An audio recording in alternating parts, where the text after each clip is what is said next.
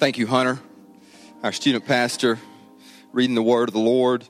We're going to stay there in First Corinthians chapter 7. There's one other brief passage in Second Corinthians chapter 6, but I'll allude to that. We've been talking this fall about three topics: money, sex, and marriage. And we've been rotating those each week. Last week, if you were here or if you heard it, I wanted to do kind of a real general overview about a biblical view on sexuality. Today is, and I said this last week, this was kind of part one of part two. Today's kind of part two of a general overview. General overview meaning, like, what does the Bible say? What's a Christian view about marriage? And particularly today, I'm going to focus more, you're going to hear more of single or singleness than marriage, because I think that is important, that is vital, not just because we have singles in our church, but marriage really begins with your idea or ideals about marriage as you look to marriage. And so some of us are already married, and I'm not talking about myself here, but some of us are already married, and we may have had the wrong ideas or ideals biblically and from a Christian standpoint about marriage, and that can be corrected. But I do think it's important to highlight, like, what is marriage to be biblically?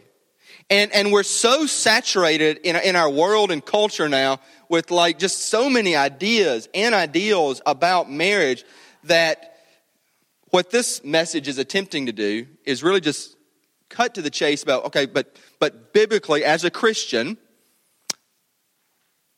New Testament Christianity, what does it say about marriage and what is marriage to be? And that begins with being single. And so you're probably going to hear single more.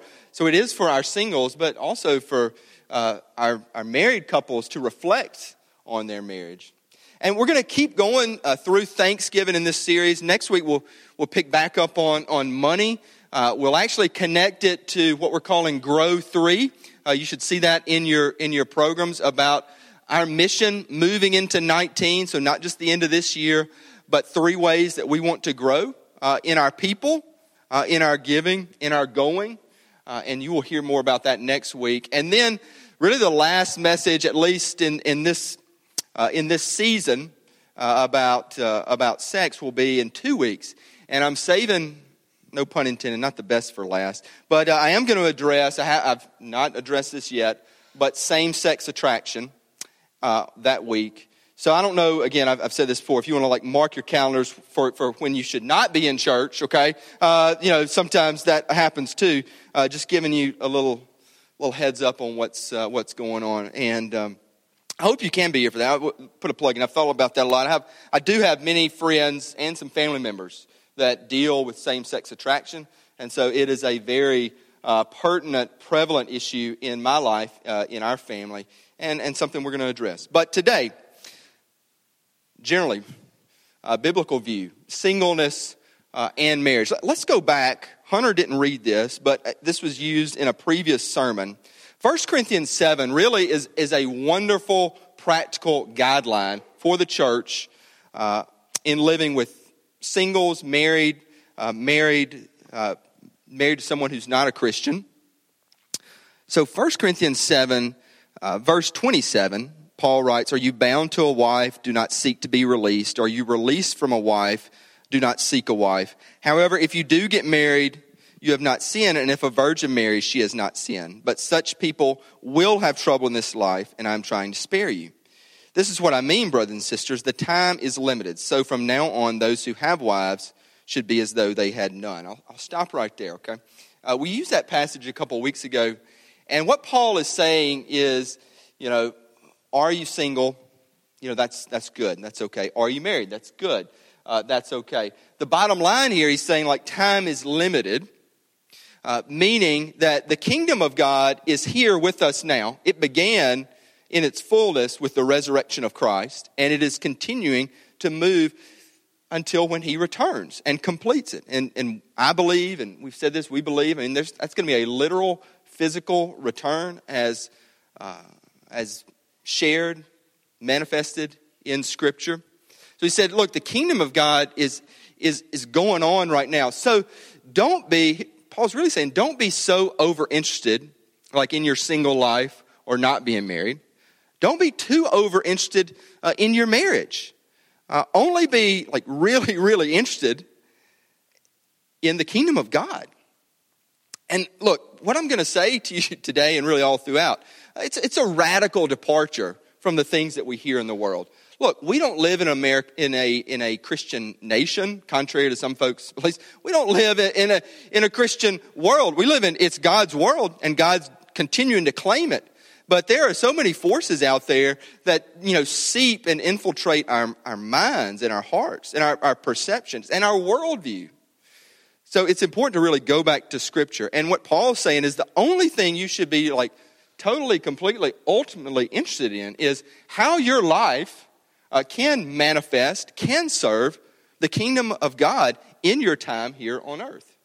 So that's a biblical worldview. That's the starting point of being single or being married. Therefore, and listen to this, and this is crazy, and I've thought about it, I've processed it. As a Christian, truly a Christian, biblically, there are only just two reasons that you should get married, okay? One, we covered last week, you know, if you have to have sex, okay? If you have to have sex, we talked about it, you need to get married, Paul said. The second reason, though, is whether your life can reflect, can minister to the kingdom of God better as a single person or a married person. Now, I don't know if you caught that. I don't know if you're like thinking I'm crazy. If I were you, I would think I was nuts, because everything that we see here, movies, podcasts, you know, just the culture, that is not marriage. That is the biblical view of marriage in New Testament Christianity. And New Testament Christianity is like today Christianity. I mean, two reasons you get married. You got to have sex. Or, you know, well, will my life reflect Christ and the kingdom better married or better single? And the early Christians, I mean, it's radical. But I'm trying to lay it to you straight. Therefore, some things happen in our lives. One of those things can be two people marry and they're not Christians, and then one of them becomes a Christian. What do you do then? We've had that in our life as a church, and we have it now. We'll continue to have it. The other thing is, well, what if I, you know, remain single? What if I really think in my life that God can use me better as being married, and yet I don't get married and I'm single? What happens then? First Corinthians 7 addresses those issues as we read about. And I love this because it really gives us hope. You know, this whole chapter, I really would encourage you, if you hear nothing else I say today, hear this. Take your Bible and just read slowly over 1 Corinthians 7. It's a practical model of what the church should be as married couples, families, as single people, as someone who's a Christian married to a non-believer together. It's a beautiful, wonderful depiction of that. But the passage, verse 10 through 16, 1 Corinthians 7. This is addressing what happened in Corinth, what happens today when someone marries and they become a Christian and the spouse is not, whether it's a husband and wife. And again, we've had that in both instances here. Paul writes, verse 13, "Also, if any woman has an unbelieving husband and he is willing to live with her, she must not divorce her husband. For the unbelieving husband is made holy by the wife, and the unbelieving wife is made holy by the husband." Look at verse 16. "Wife, for all you know, you might save your husband. Husband, for all you know, you might save your wife." I want to say that today for those here, and if I don't know, if you're not here and you're listening on the podcast, because this happens over and over again in our world, in the church. And I'd love to encourage you as a husband. If your wife, if you know in your heart your wife is not a believer, wife, if you know in your heart your husband is not a believer, man, God is working through you. God can work through you in a powerful way, biblically, and we believe Scripture. I mean, you may be the means, whether you realize it or not, to save your husband or to save your wife. the Holy Spirit can work through you. And then another instance, if you're single and you're like, I really want to be married. Or, you know, I know this young lady who has a very, very strong ministry. She doesn't work in the church. But I would encourage, if you're single, she's written a lot for Gospel Coalition, Bethany Jenkins, and she's 40 plus. And I've met her a couple times through similar circles. She very driven, worked in D.C., Columbia Law School, worked in New York, and then went into ministry. And she's written a lot of pieces about being in her 40s and still single, and you know that was never the life, the vision that she had intended, but that how God is using her. And she refers to this passage a lot about in First Corinthians 7. Paul say in verse 32, he said, I want you to be without concerns. The unmarried man is concerned about the things of the Lord, how he may please the Lord. But the married man is concerned about the things of the world, how he may please his wife. And his interests are divided. The unmarried woman or virgin is concerned about the things of the Lord, so that she may be holy in both body and spirit. But the married woman is concerned about the things of the world, how she may please her husband. I'll stop there. Paul is saying, you know, I wish that you had this gift that I did, that is of being, not just being single, but not needing romantic relationships or attachments so much. And that if you are single, then God can greatly use you in this world. But as we talked about last week, this needs to be a place, and every church needs to be a place where singles really feel the freedom, the security, the safety of a community, that you know they're not always having to be out there self-merchandising themselves to like get dates or you know thinking about who they're going to marry. That God is at work, and there's a trust in the Lord and in their church family. But if you're single here, and we have some, and we've always had some, and God can work in your life today. And the culture is saying you need to put the idol of marriage, particularly in our culture. Okay, maybe not in New York or L.A. or something, but particularly in our culture, you need to move towards the idol of marriage. And look, marriage is great, but I want you to trust that the Lord can work through you, you know, right now in your life. Now, all that to say, the main thing in this is that whether you're married or single, the bottom line, you got to be married to Christ first. And we've talked about that picture about like, are you, do you just believe in Christ or are you married to Christ? Is he your true spouse? If you're not married to Christ, if he's not your true spouse and you are married in this world, then you're going to put too much pressure on your marriage to ultimately complete, fulfill, satisfy you. And the weight is something that it cannot bear. Just saying. If you're single and if Christ is not your true spouse, you are going to put too much pressure on the idea of marriage to fulfill, complete, satisfy you, that it's going to ultimately crush you and perhaps crush your eventual marriage. Before anything, Jesus has to be our true spouse. If you're a Christian, Jesus has to be your true spouse first and foremost and always. Therefore, as I've said, 1 Corinthians 7, I've been reading it this week. It's a picture of who I want this church to be, where you've got men and women who are married to someone who's not a believer, and yet they find rest and comfort in this community, and the Lord is working in their life, and they trust that.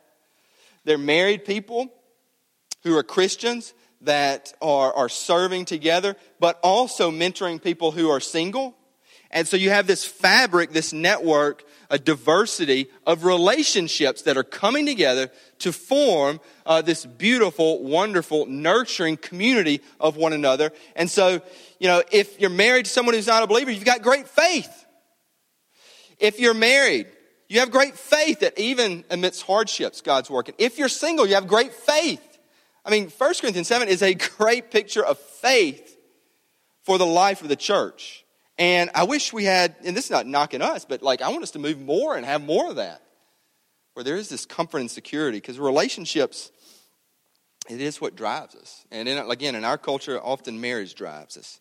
All right, let's hit some challenges real quick, and then I want to, I'm going to share, and again, this is generally, I want to share some guidelines. If you're single, if you're a Christian, what's your dating life? What should it look like?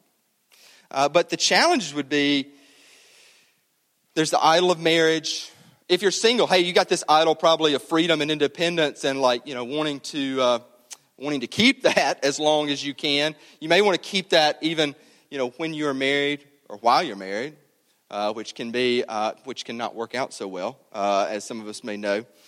But in dating, you're just self-merchandising.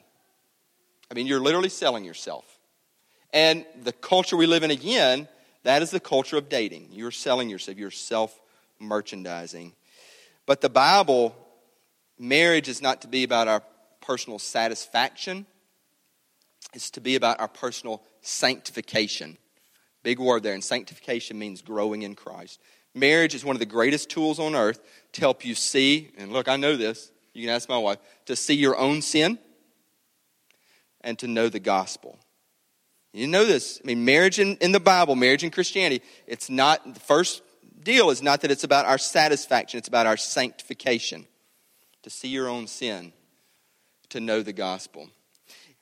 For those who are single, in dating, the priorities are usually looks, chemistry, social chemistry, sexual chemistry, and money.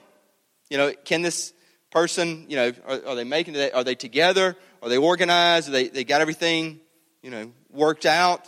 Those are really three priorities now. It's not necessarily, from a Christian standpoint, it should be faithfulness to the Lord, their character, their integrity, those things that really will last throughout a lifetime. That's a challenge. That's one of the challenges of our culture. You date, you look to looks, you look to appearance, you look for that, really the outward things more than the inward things. And some of us have all been guilty of that. And then often people will avoid dating. This is a challenge too because of broken families that they've been in. Maybe they've gone through a divorce already.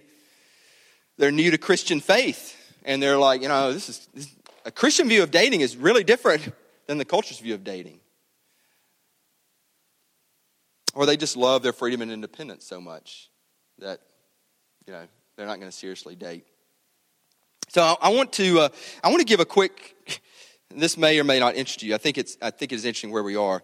Last week I talked about how we got here as a culture and sexuality. So this week, how do we get here in this sense of dating and, singleness to marriage, relationships. So a little history, okay, real quick. Before, and some of you may or may not remember this, okay, before 1910, really the word dating wasn't in existence. It was courting. Y'all remember, anybody remember that out there when you went and courted, okay? You courted and the man would call upon the woman, but he would do so by coming to the home with the family, literally like sitting with the family, assessing family, character, their life together, and that was courting. He would call on the lady. Sometime after World War I, it changed to going out, or what we know of as dating, where the man would invite the woman to go out and have fun at, something that he thought would be a good time. And, I got this from a book. It's an interesting title, From the Front Porch to the Back Seat. It's kind of, it says a lot, which is very true. It's written by a lady named Beth Bailey, a Christian, and it was about dating singleness from the front porch to the back seat. And how the shift from courtship to dating, it changed the whole dynamics where before then, you had the power really reside with the woman because the man had to go into the home. Parents were there checking things out. They were sussing him out. He was at a vulnerable place. And that changed to where really the man had the power that he could choose where they were going, what they were doing, the setting. And so there was a shift in power there. There was also a shift in values because the courtship, you looked at character, integrity first, and family. And, if you visited, that she said, or she wrote, if you visit in the home, you'd also visit in a place of worship or out in the community. And past that, the focus was on having a good time, chemistry, looks, even sexual chemistry. And so there was this, dynamic shift. And now, interestingly, some Christians have said, hey, we should really go back to the previous model, like before 1910, and call on or court the person and maybe go into the home, and look for things. Christians are really talking about this now. And it's kind of, there's some problems there too. I mean, number one, if you, live hours from your hometown, you can't, and you're in your late 20s or 30s, I mean, that's kind of weird. And also, they're just difficulty in dating because then you're kind of making an idol out of the family or their family. So they're just challenges. So, what do we do as the church?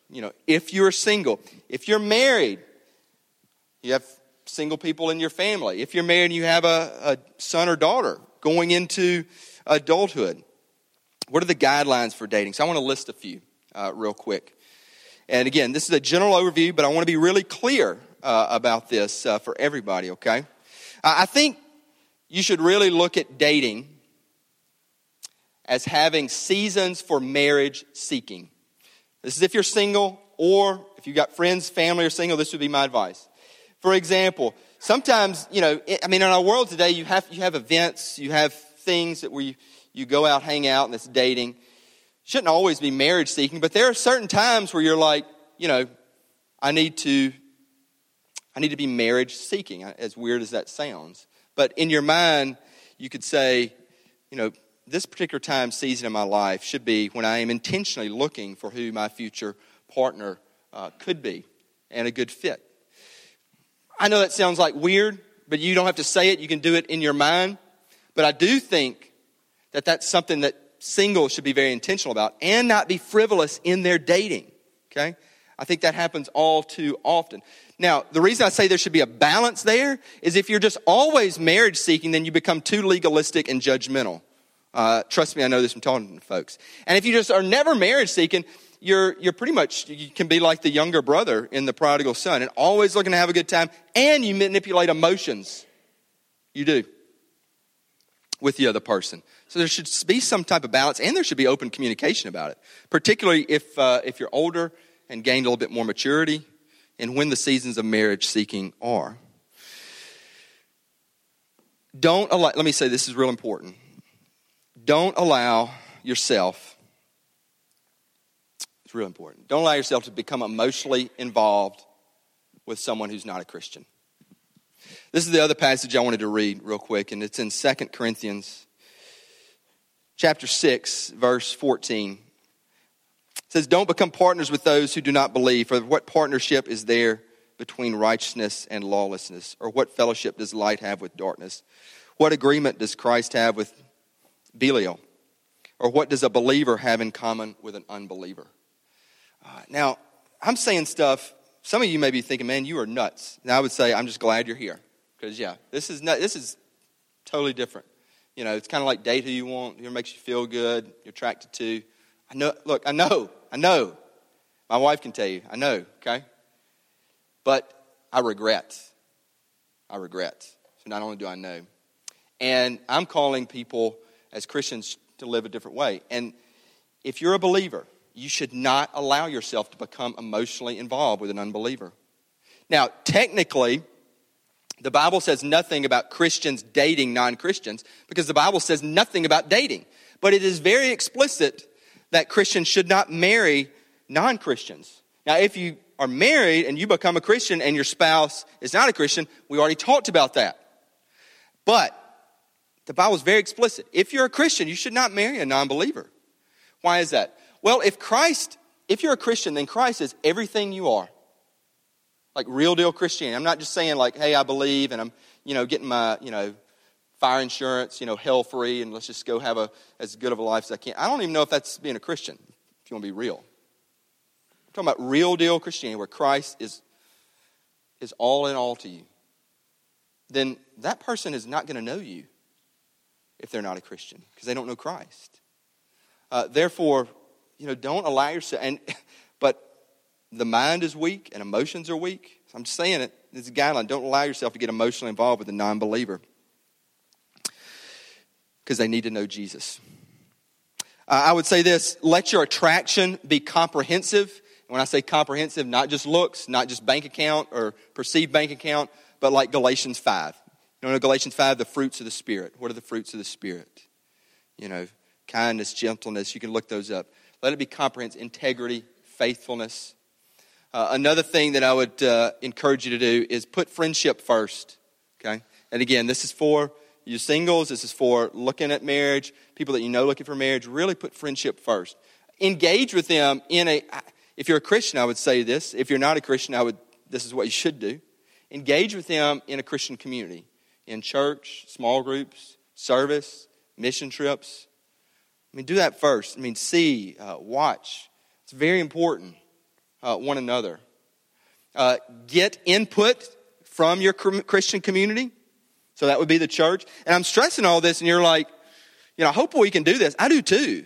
This is what the church should be. The church should be this community where, again, believers who are married to non-believers, people who are married, single people, can come together. And there's this network, okay? And you get input from your community about, hey, you know, what do you really think of this guy? What do you think of this girl? You know, would it be a good fit? That's what I want. Instead of like, you know, checking with, frankly, people who might not be believers or who might be out partying with you. You know, if you live that lifestyle and, you know, what do you think about him? Well, he looks good, or he's cute, or she blah, blah, blah, or he's, you know, making money. I mean, like, all that is, it does not lead to what we want.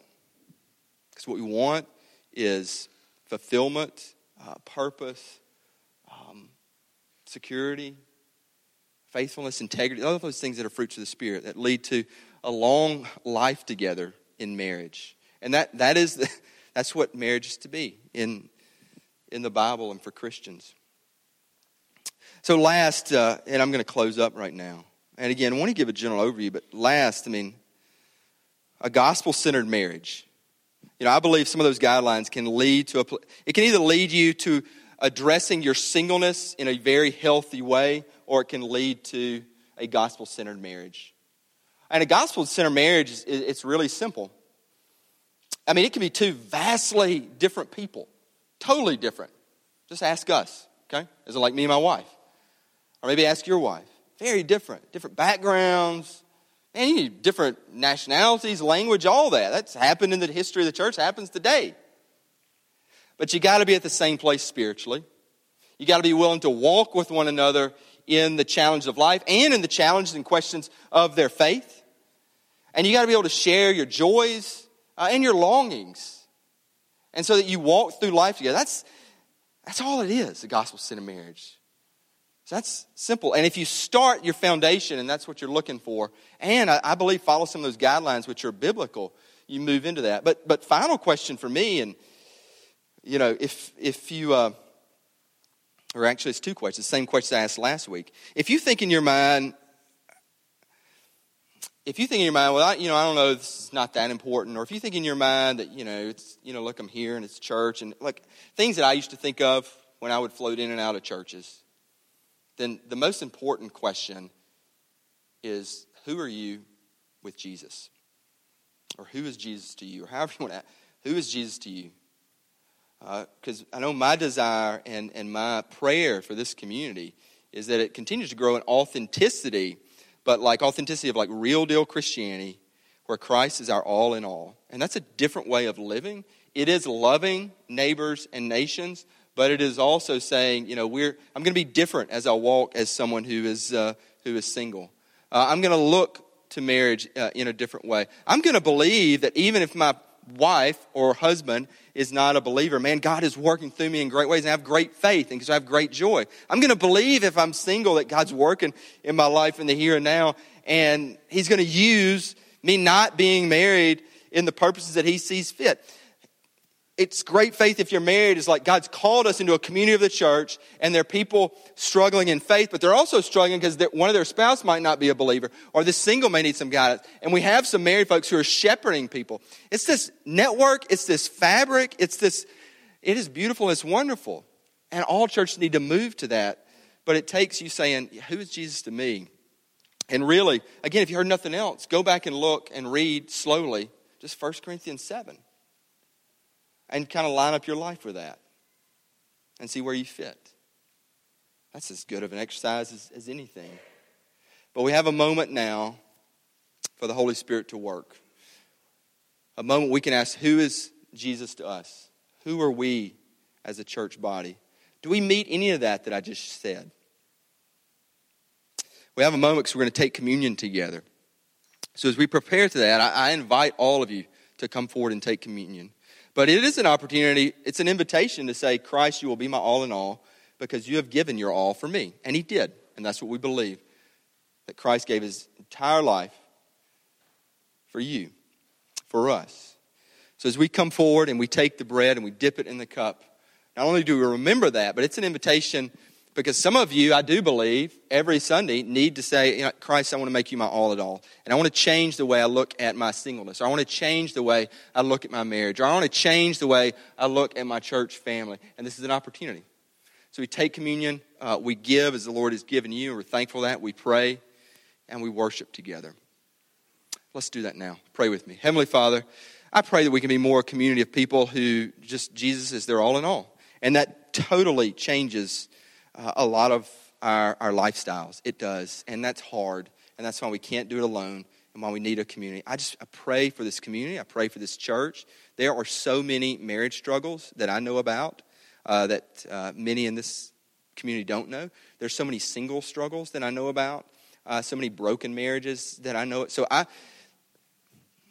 Lord, you have gifted me and others here with knowing the situations of personal lives that are beautiful but yet broken. And so I pray for healing that can be found in Scripture and by your Spirit and in your church, that we would help heal one another and be a vibrant community for Christ that loves one another, whatever our relational status is.